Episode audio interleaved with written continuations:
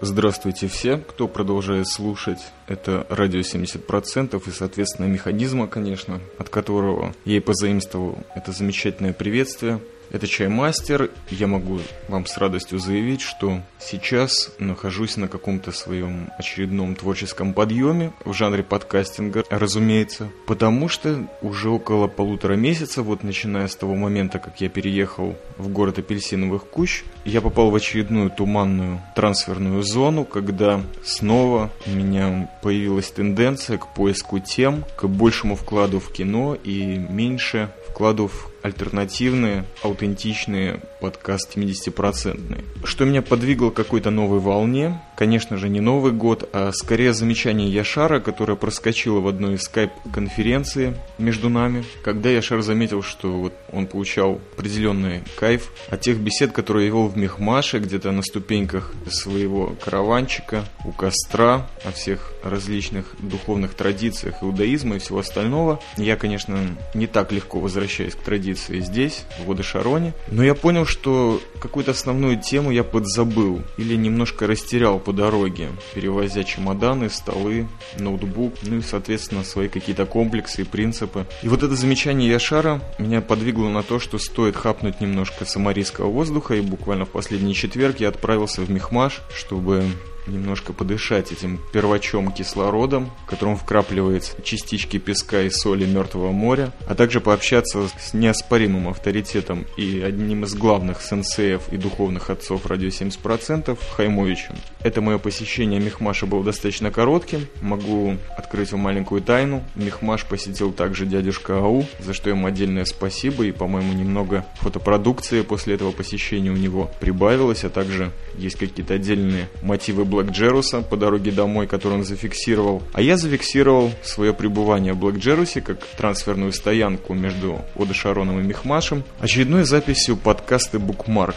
Это и является основной темой моего подкаста сегодняшнего, что для меня значат эти ребята, гербицид и гехт, как вам уже известно. Во-первых, я их очень давно всех знаю, все мы имеем отношение к графическому дизайну, кто-то больше, кто-то меньше, и уровень профессионализма, он достаточно разнообразен среди нас троих. Естественно, я в этом полный поц, и шмок, и партизан. И вообще нахожусь на начальных зачаточных стадиях, даже после получения какого-то академического образования. Но наш поток сознания, он всегда был общим. Переработка материалов, букмарки, она всегда меня подкупала, и это единственная точка основная, которую я никогда не пропускаю в бытность свою в Иерусалиме. И все, кто слушает радио 70%, соответственно, так позволю себе подозревать, что натыкались на сообщество Сопромат, в котором букмарк марк и выкладывается. Как вы знаете, в сопромате присутствует такой подтекст, как групповая динамика. И вот это то, что воплощается в букмарке, по моему мнению, на данный момент в высшей пробе. Потому что это чистый поток сознания, он на основе какого-то материала происходит. Потому что на самом деле мы не такие все оторванные, мы просто хитрые аналитические бестии. Три такие огромные черные бабочки, мертвая голова. И, конечно же, у этих замечательных людей, гехта и гербицида, я всегда имею возможность загрузиться кинопродукцией современной и более старой, а также блестящей музыкой и литературой. Безусловно, черными деликатесами Джеруса для растапливания снега на наших крышах, которые на самом деле никогда не съедут, по крайней мере, в ближайшие десятилетия, так мне кажется. Это вот прогнозик такой от меня. И вот буквально в пятницу произошла у нас последняя запись. Смысл букмарка – это поставление сырья. Замечательного сырья, мыслительного, философского. Главное, что там присутствует какой-то наш жесткий черный сионский юмор. Но и серьезности в нем тоже хватает, смотря кто его видит. Проекции этой серьезности мне хотелось бы предложить вам первую часть замечательного интервью, которое я взял у Гехта, чтобы он немножечко рассказал о себе. И в моем подкастерском опыте это одна из самых серьезных бесед, которую я когда-либо вел с человеком, который еще и является, помимо того, как хорошим другом, еще и замечательным подкастером, работающим и творящим. И вот первая часть этого интервью. Слушайте внимательно. Это эксклюзивное интервью чаймастера, соответственно, предательское, в замечательной стилистике подкаста Bookmark. Гербицид соскочил к родителям, а мы записываем это эксклюзивное интервью. Для чего? Я вот периодически делаю анонсы слушайте такой-то подкаст, такого-то подкастера, и все это проходит или не проходит. А вот сейчас я хочу конкретно допросить пристрастием из замечательной сигареты Captain Black Гехта, одного из центральных участников проекта Bookmark, о его жизни. И первый вопрос, сакраментальный. Какое художественное училище дизайна или искусства ты заканчивал? Я заканчивал сначала художественную школу в городе Киеве. С отличием? И ни с каким не отличием совершенно, наоборот, трудом. Не, ну, по-настоящему не с трудом, не с отличием. В Израиле я уже заканчивал э, колледж ДАСу, значит, по двум классам. Графический дизайн, второй – это кинематография и телевидение. То бишь я как бы потом, по идее, вышел режиссером. Замечательно. Я чувствую, что я постепенно окружаем людьми, связанных с кинематографом. Плюс я видел несколько твоих видеоопусов, и, к сожалению, вот знаменитый клип Садаева до сих пор не видел в законченном варианте. Ну, может быть, он и такой должен быть. Именно чисто сырьем, как букмарк. Хотелось бы узнать, бразер, я наслышан, что ты работал не только в Сионе, ты работал еще где-то за границами Сиона, вот об этом периоде жизни, если можно поподробнее. Работал, ну жил в течение почти двух лет в Голландии. Работал я там же тоже дизайнером. А, вот. Ну, почти. Работал я при Reuters News, то есть в их рекламном отделе. Контора, которая предоставляет сводки новостей, еще раз, разнообразную, так сказать, информационную фигню. Да, это был хороший период жизни, должен заметить. Вернулся я в Израиль по причине того, что, ты знаешь, по-настоящему до сих пор не могу точно причины, какой я вернулся в Израиль. А зачем? Да не знаю, по-настоящему мне кажется, что я возвращался доучиваться явно. По-настоящему не знаю. Есть, может быть, какая-то тяга к Силану. Строго? Да, может быть, потому что много здесь слишком бразеров разных. Очень стильных. Очень стильных. Один из самых стильных моих бразеров это Чаймастер. Человек, который мега-подкастер, э, мега-человек. Должен заметить, один из самых интересных людей, которые как бы проживают в Силане. У меня к тебе такой вопрос. Человек, который покушал немножко евротрэша. Как тебе перспектива оттуда сюда? Не самые первые моменты возвращения, а вот именно проекции времени.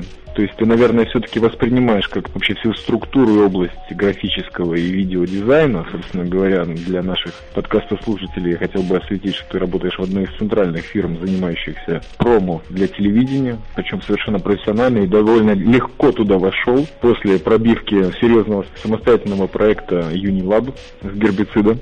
Скажи мне, у тебя остались еще немножечко вот эти проекции Евротрэша на Сион? Как вообще у тебя эти проекции у тебя до сих пор живут? Ну да, в принципе, как бы Евротрэш, конечно, хорошее название для того, что происходит в Европе, потому что Европа, она старенькая, очень сильно подзагнивает уже. Отживает свое. Отживает свое по причине того, что, конечно, с такой богатой историей и с такими очень серьезными движухами, которые там шли на протяжении всего этого времени, сейчас им просто хочется, по-моему, отдохнуть уже. И от этого появляется как раз этот трошняк, мощный очень, который как бы в Европе он хорошо виден. Хорошо виден, потому что ну, как бы, во-первых, естественно, да, голландцы, они супер либералы, и, естественно, все, что они говорят.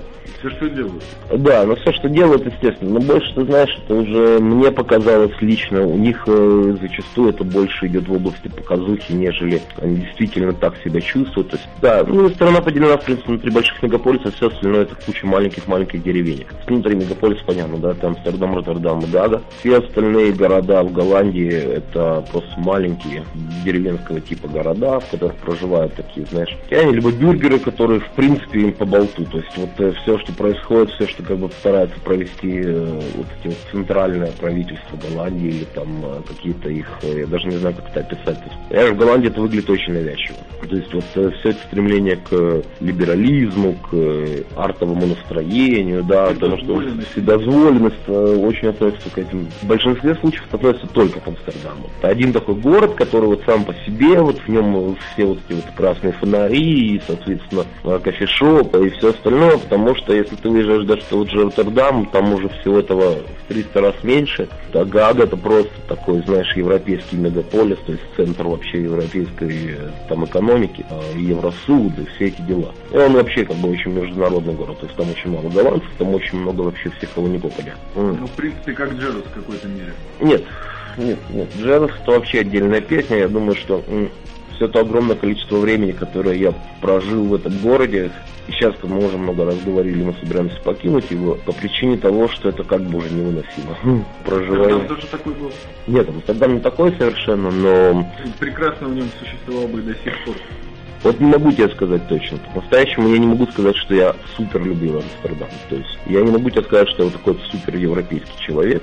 Э, наверное, поэтому я как бы и вернулся все-таки. То есть к этому нужно привыкать. Я не думаю, что мы, я, ты или там гербициды, мы смогли бы там действительно прожить очень долго, потому что у нас за долгое время проживания в Сионе выработалась некая потребность какому-то негативу в жизни, что ли, то есть какому-то такому экшену адскому, каким-то таким э, стряскам. То есть, понимаешь, все эти ровные вещи, все это э, голландская это изювейность, то, что они все такие очень расслабленные, у них все так очень спокойно. В конце концов, это, конечно, запаривает очень сильно, потому что они действительно живут совершенно без экшена, у них после Второй мировой войны не было вообще никаких событий больших в этой стране. То есть они просто уже где-то 50 лет проживают в состоянии абсолютно абсолютного покоя. И для меня это, конечно, не самый лучший выход. Я люблю больше экшена.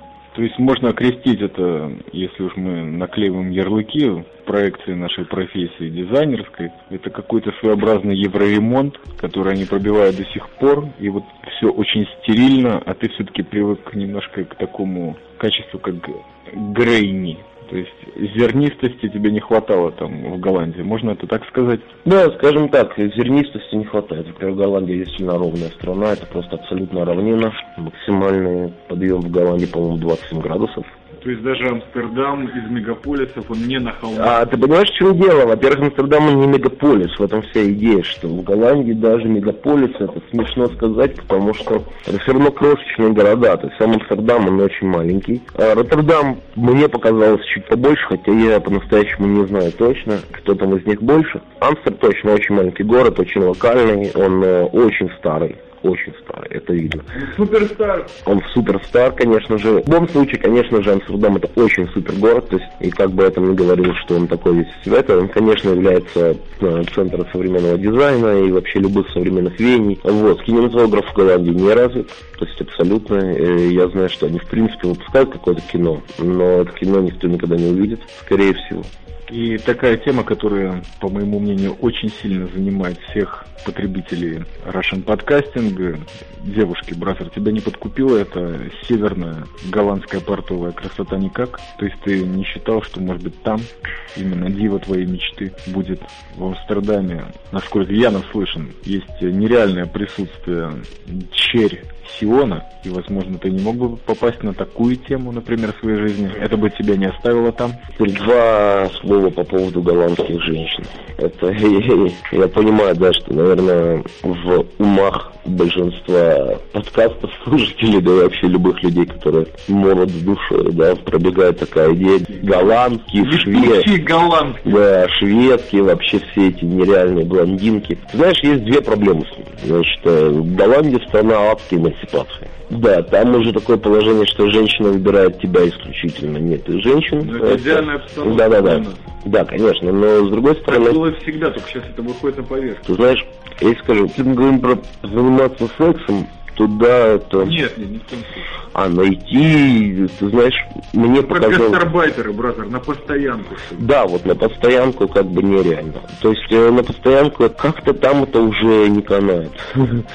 в Европе уже вот эта постоянка, от нее пытаются бежать, постоянно чередовать партнеров, э, не сближаться. Вот если ты видишь это, есть такое очень сильное желание у женщин оставаться свободными, а у мужчин как раз наоборот пытаться прихватить к себе девушку да так, что плотнее. И вот эти два желания, они как отталкиваются, и никогда из них все... Я что-то не видел, чтобы при мне кто-то там действительно нашел девушку своей мечты, или чтобы я смог найти девушку своей мечты, потому что они все девушки твоей мечты. Их очень очень много. В конце концов, ты знаешь, голландки по-настоящему крайне однообразны. То есть они однообразно хороши, я бы сказал даже так, но просто очень однообразны. То есть э, и по виду, и главное по интересам как-то вот так вот складываются. По внутреннему сосуду тоже, да, они все хорошие. Ты знаешь, вот такое положение, когда они все замечательные, очень приятно, они все очень умненькие, есть э, хороший процент, как и во всем мире, и дур, и дураков. А в большинстве случаев, да, они крайне приятные, они очень-очень милые. Такой образ жизни, конечно, приводит к депрессии. И эта депрессия летает буквально, знаешь, в этой стране. Ну, как и в большинстве Европы, то есть я просто уже там, знаешь, когда вот три часа на поезде до Парижа или там шесть часов на поезде до Берлина или пару часов до Брюсселя.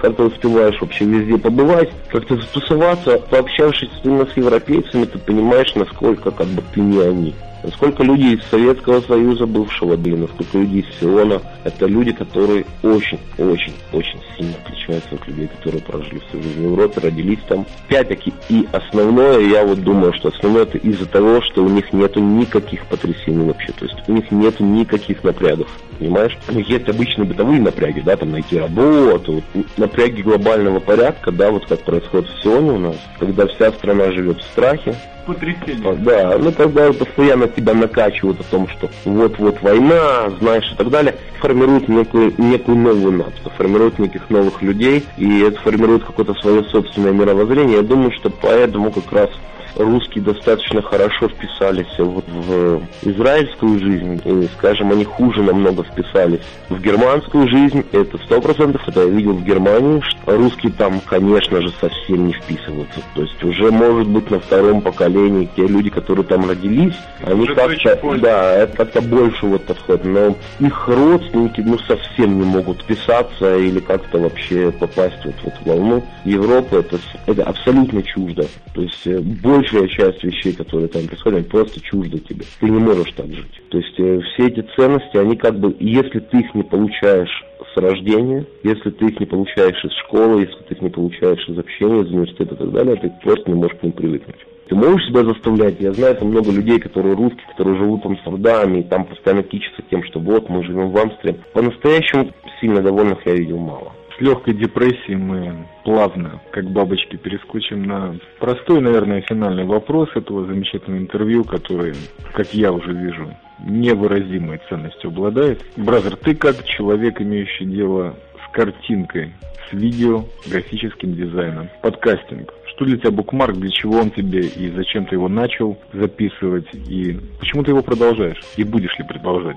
Даже пошутил бы еще раз насчет того, как ты меня запугивал и требовал, чтобы мы делали подкаст. Но по-настоящему, правда, мы действительно хотели делать подкаст. Мне кажется, что одно из самых интересных культурных явлений современного мира по причине того, что э, от неординарное явление, оно действительно именно открывает эти самые горизонты современного кибернетического мира, да, когда мы находимся in the global village, то есть в глобальной такой деревне, когда ты можешь слушать то, что говорят люди, которые на тебя не похожи, когда ты можешь слушать то, что говорят люди, которые находятся не близко к тебе. Это интересно. Сам по себе букмарк, именно как э, наш подкаст букмарк, я считаю, что просто для нас это некое было желание создать подкаст, в котором просто поговорили на разные темы. Именно вот без каких-то более конкретизаций, даже не для того, чтобы мне просто кажется, что когда говорят люди просто, между собой бытовым языком, которым они пользуются вот постоянно в жизни, это и есть самое интересное для вот этого вот интернет-радио, да, будем так его называть, общественного, да, когда все, кто хочет, может записывать.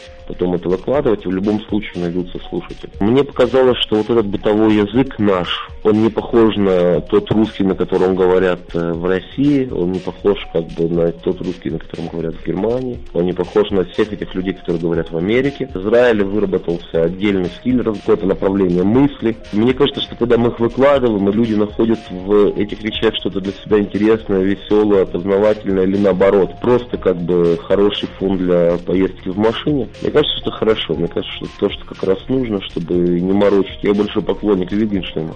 Как бы не без этого. Да, я вообще давно увлекаюсь лингвистикой. В принципе, самое важное – это просто поговорить. Просто создать атмосферу, о чем ты говоришь, смысл большой не имеет, потому что э, если ты хочешь умных речей, так много хороших, умных э, радиоведущих. Гордон. Гордон, да, замечательно. Есть очень много разных хороших передач. Если ты хочешь услышать простых людей, действительно, людей, которых ты никогда не увидишь, и это интересно, которые не имеют специального образования и не учились правильно выражать свои мысли в микрофон, там хорошо зачитывать их из бумажки, это разнообразие, это как раз э, вот то, что я уже как бы говорил, хотел бы на этом сконцентрироваться, не знаю, у нас есть еще время? Конечно. Как раз вот на этой новой форме.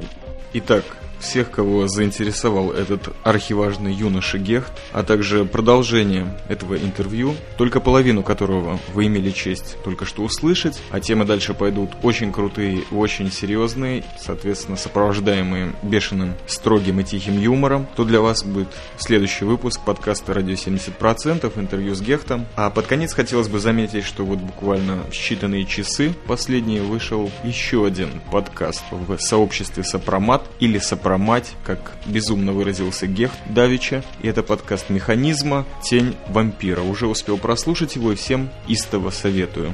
А также хотел бы поприветствовать нового сотрудника этого сообщества, AK Iron. Замечательные тексты, от которой тоже присутствуют на arpo.ru в ее личной ленте и сейчас в сопромате, соответственно. Последнее слово хотел бы обратить к следующим замечательным товарищам. Это Ренкин, Александр и Микки Маус. Всем я вам должен, ребята, прокрутить очередную тему. Ренкину про наше жестокое Рубилово и житье-бытие здесь в Сионе, только темочек про терроризм, Александру про фильм «Возвращение», а Микки Маусу о каком-то своем прошлом, связанном с Прибалтикой, с Ригой и почему я оказался здесь, в Сионе. Ребята, всех я вас уважаю и просьбы ваши помню, но как чаймастер в своей манере я немножко должен созреть, потому что хочу вам дать достойный материал. Поэтому не огорчайтесь и наберитесь немножко терпения. Терпение на иврите совланут. Для тех, кто в теме или кто хочет это услышать. Всем спасибо за внимание. Это был Чай Мастер. И с помощью Джа услышимся в будущем. Всего доброго.